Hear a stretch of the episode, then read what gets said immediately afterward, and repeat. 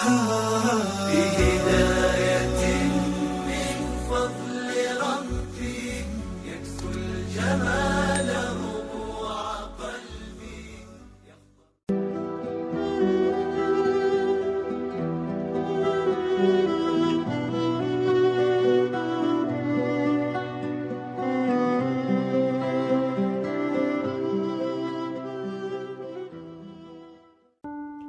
Khutbah ini hanya akan menjadi kata-kata tidak bermakna bahkan khutbah Jumat menjadi batal kalau tidak disebut namanya.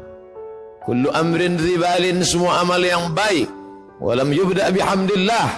Kalau tidak diawali dengan pujian kepada Allah fahuwa aqta maka amal itu putus tidak bernilai. Maka khatib mengawali dengan namanya. Alhamdulillahi Rabbil Alamin Hidup ini pun tidak bermakna. Semua hidup. Binatang pun hidup. Pokok kayu pun hidup. Lalu apa bedanya dengan hidup manusia? Hidup manusia menjadi bermakna karena diawali dengan namanya.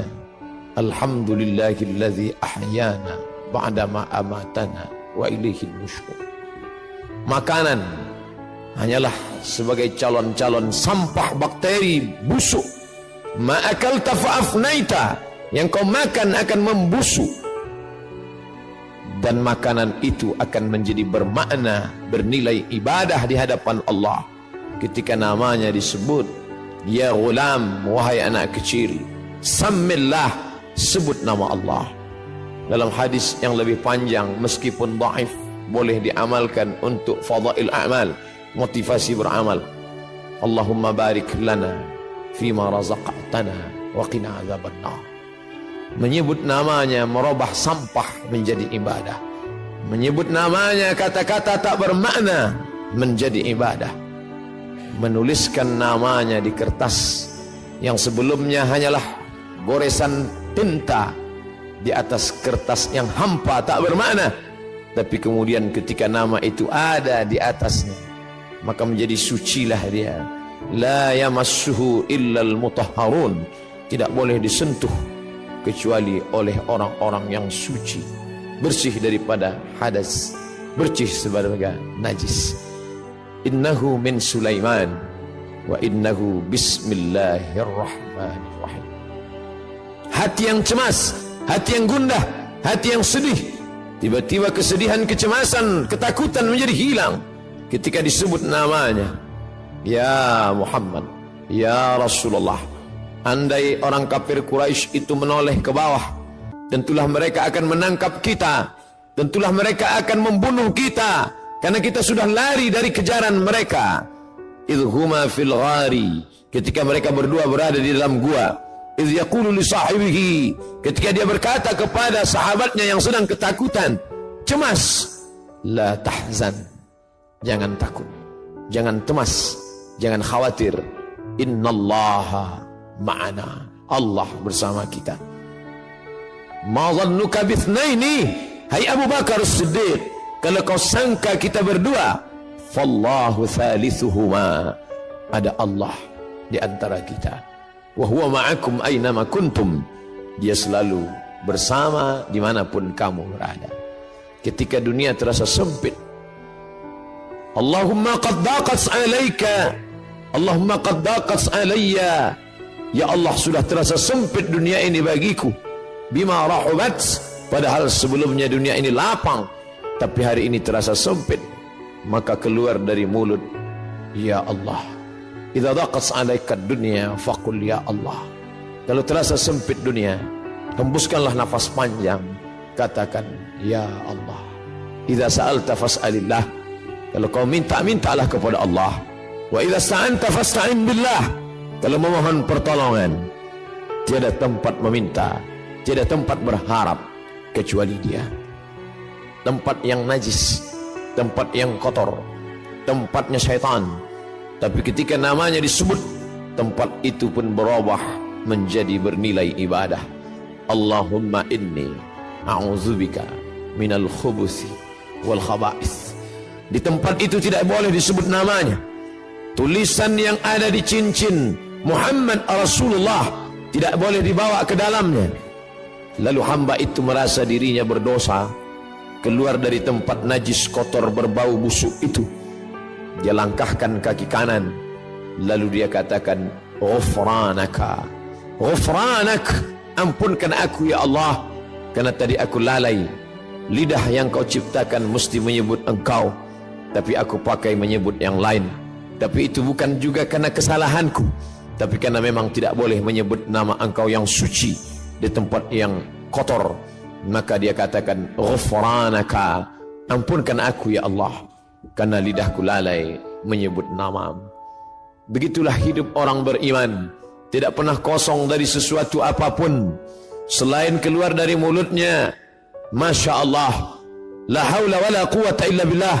Subhanallah. Bahkan ketika dia akan berbuat esok hari, Nabi sallallahu alaihi wasallam ditegur, "Wala taqulanna li syai'in inni fa'ilun dzalika ghada." Jangan kau katakan aku akan melakukan perbuatan itu besok pagi. Illa ayyasha Allah. Illa melainkan ayyasha Allah. Allah yang berkehendak. Dialah yang memberikan kudrat. Dia yang memberikan iradat. Kita tunduk dan patuh. Bersimpuh berkata. La haula wa la quwata illa billah. Tiada daya, tiada upaya. Kecuali dengan kekuatan. Dengan tenaga. Dengan apa yang dia berikan. Dan sampai masanya. Semua itu akan diminta, dituntut, diminta pertanggungjawaban di hadapan Allah Subhanahu wa taala. Nikmat terbesar bagi kita hari ini bukan kaya. Karena banyak orang yang kaya tapi harta tidak bisa menolong di hadapan Allah. Nikmat terbesar bagi kita hari ini bukanlah jabatan. Kenapa berat banyak jabatan tapi tidak bisa menolong melepaskan dari neraka jahanam. Kalaulah manusia itu mulia karena jabatan, maka Fir'aun jauh lebih mulia. Kalaulah manusia itu mulia karena harta, maka Qarun sampai hari ini harta yang tertimbun di dalam tanah tetap orang berkata harta Qarun. Kalaulah orang mulia karena otaknya, maka tidak ada yang lebih cerdas daripada Haman. Tapi kemuliaan terletak pada Allahumma ja'al akhir kalamina. Ya Allah jadikanlah akhir kalam kami. Inda tihai ajalina. Ketika ajal sampai yang terakhir ucapan akhir yang keluar dari mulut adalah la ilaha illallah. Itu yang dulu pertama didengar. Sebejat apapun seorang ayah sejahat apapun seorang ayah ketika anaknya lahir air matanya menetes mengikut hadis riwayat dalam sunan at-tirmidhi Imam Abu Isa at-tirmidhi berkata hadisun hasan. Hadis hasan layak diamalkan. Tetap dia bisikkan ke telinga anaknya sayup-sayup. Allahu Akbar Allahu Akbar. Lafaz itu yang dia bisikkan. Apa yang dia inginkan?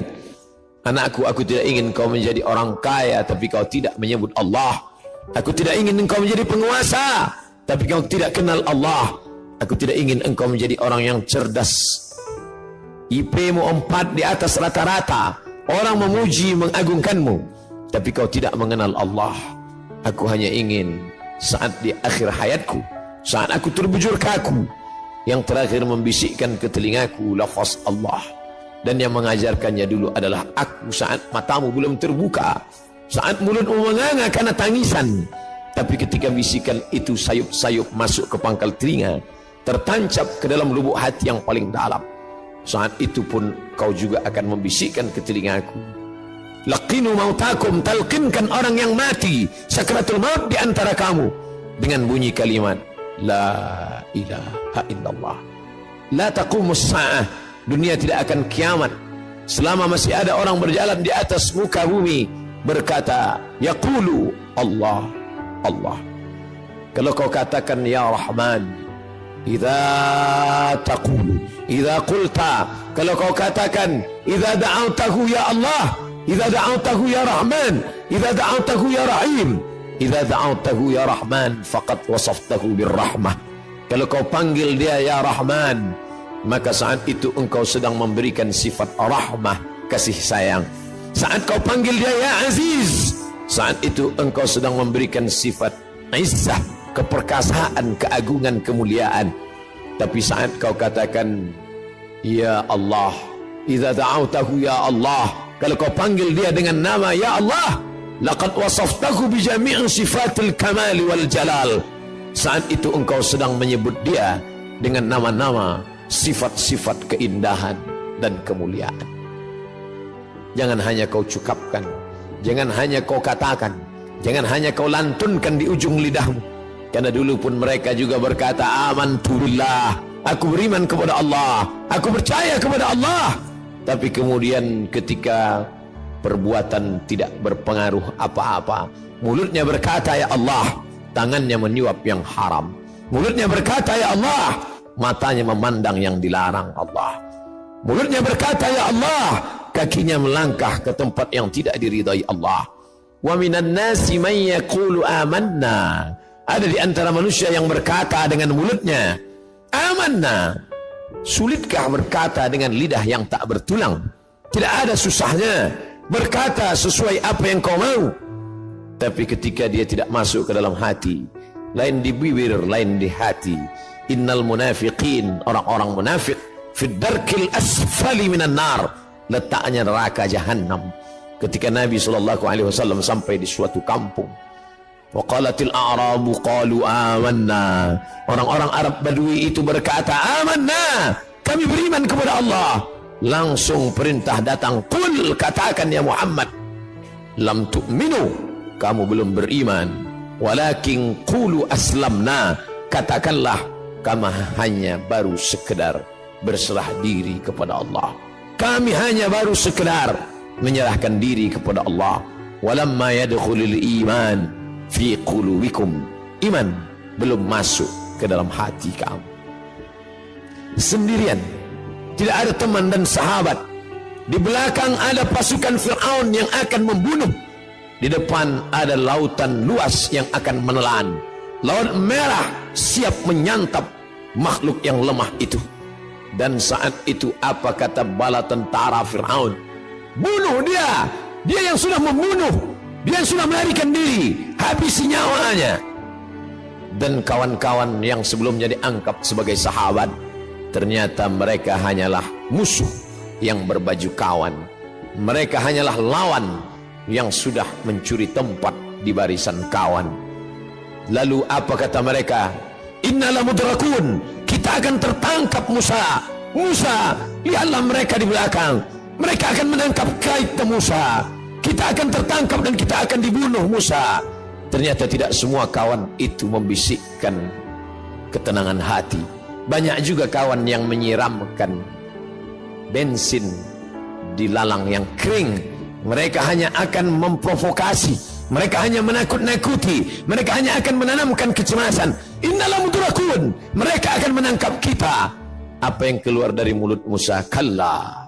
Kalla. Sekali-kali tidak. Inna ma'iya rahbi sayahdin. Inna ma'iya rabbi sayahdin. Bersamaku ada Allah. Kalian mungkin tidak bersama Allah, tapi bersamaku ada Allah. Merenung sejenak. Keluarkah kalimat Allah dari mulut kita ketika kesusahan datang? Keluarkah kalimat Allah dari mulut kita ketika sumpah serapah datang? Atau dia hanya kata-kata yang bersemayam saat hati senang? Kalau kesenangan dan kesusahan membuat berbeda, pujian membuat melambung, caci maki membuat murung, sesungguhnya belumlah kita beramal mukhlishina lahuddin. Merenung sejenak, mengingatkan hati yang lupa yang hampa bahwa sampai masanya kata-kata itulah yang membuat kita bisa bersama dengan Allah. Allah. Allah. Barakallahu li wa lakum fil Qur'anil azim. Wa nafa'ani wa iyyakum bima fihi minal ayati wal dzikril hakim. Wa taqabbala minni wa minkum tilawatahu. Innahu huwal ghafurur rahim. Hmm